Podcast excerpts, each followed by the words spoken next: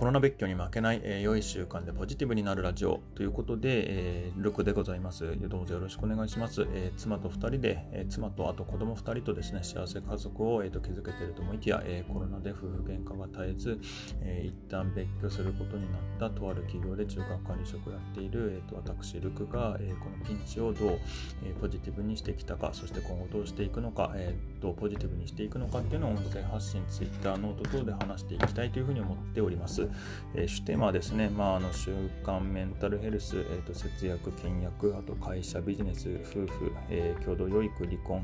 えー、自己愛性、パーソナリティ障害、え、モラルハラスメント 等ですね、結構幅広めになったりするんですけれども、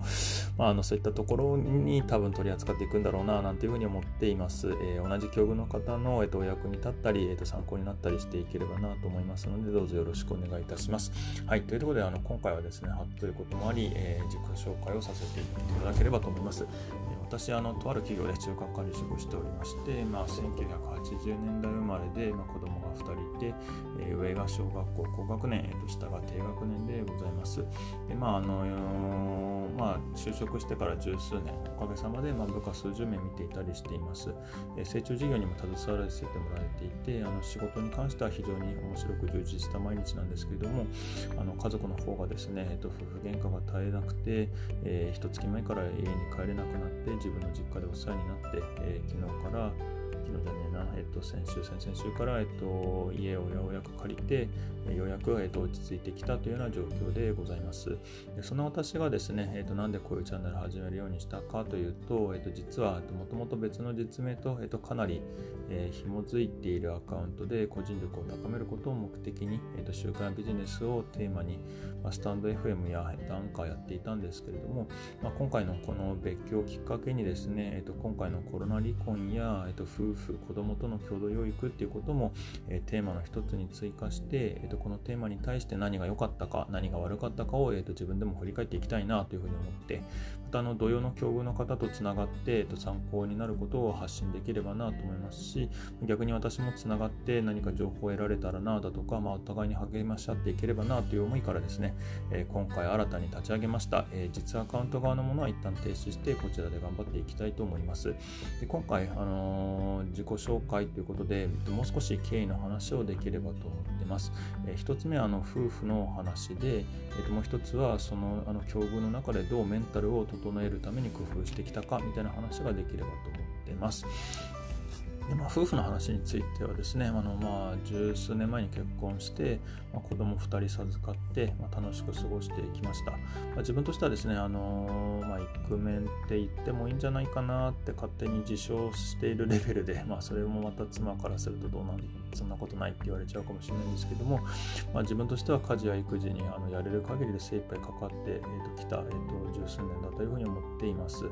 あ、平日はあの管理職になったりしたこともあって、正直夜はあのほとんど終電の日々ではありましたが、あの朝はあの子どもたちの朝食の準備をお手伝いしたりだとか、えー、あとですね、帰ってきた後にあの皿洗いや洗濯をするとかで、まあ、できる限りの協力っていうのはしてきました。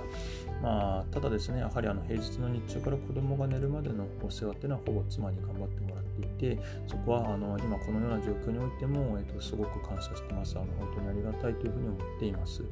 で、土日はあの自分の予定は基本入れないで、まあ、3食朝昼晩作ったり、まあ、センターの平日で溜まってた洗濯物洗濯したり、まあ、掃除で手が回ってなかったところをしたりっていう形で、まあ、あのかなりなかなか自分としては立つかかっていたつもりですが、えーまあ、妻からのちょっと不満は募るばかりで、まあ、喧嘩がえ、1年目は3ヶ月に1回あの結婚2年目は、え、2ヶ月に1回みたいな感じでですね 頻度が徐々に増えていって、まあ、2020についてはまあほぼ毎日しかも喧嘩ではなくてですねだんだん暴言を浴びせられる日々みたいになっちゃっていてえー、自分としては非常に辛い日々だったななんていうふうに思っています。で、まあ、そういうところからど自分としてもどう改善すればいいんだろうなみたいなことを調べていくうちに、まあ、これってそもそもモラルハラスメントという名の、えーとドメスティックバイオレンス DV なのではないかなというふうに、えー、結論付けるようになってきました。またあのそれの元っていうところにおいて、まあ、妻はあの自己愛性パーソナリティ障害というものなのではないかなということもこれまたネットやあの同じような悩みを持つ方とですね、まあ、Twitter や、えー、オープンチャットでつながって話を聞いているうちに、まあ、そういうふうにあの自分の中ではですねだいぶ確信が高まってきたような状況でございました。で一月前にですねちょっととあることで、えっと、実家にいる両親にもですねあの両家ですね両家の実家の両親にも伝わって、まあ、私が家にいるととにかく妻が落ち着かないっていうことが分かったというところから、えー、やはりちょっと夫婦喧嘩を子供の前でするっていうのは非常に悪影響なので、まあ、そこは非常によろしくないということであの一旦私が泣く泣く家を出たというような状況でございます、まあ、正直ですね妻から見えてる世界っていうのはあの全然違うあの多分もっと私が悪い私がこうしなかったっていうふうに見えてると思うんですけども、えー、私から見えてる状況視点っていうのはこんな感じでございます。でまあ普通であればですね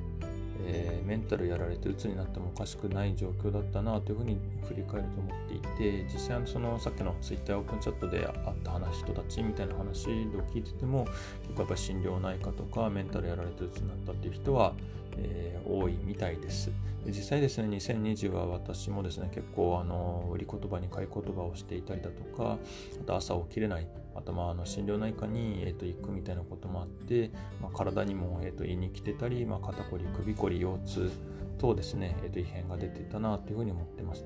ただですね今年に入ってからあの何が変わったかというとですねあの勉強系 YouTuber って言えばいいんですかね。あのビジネス本を要約してくれてる YouTube チャンネルっていうのが結構多いんですけれどもあのそれを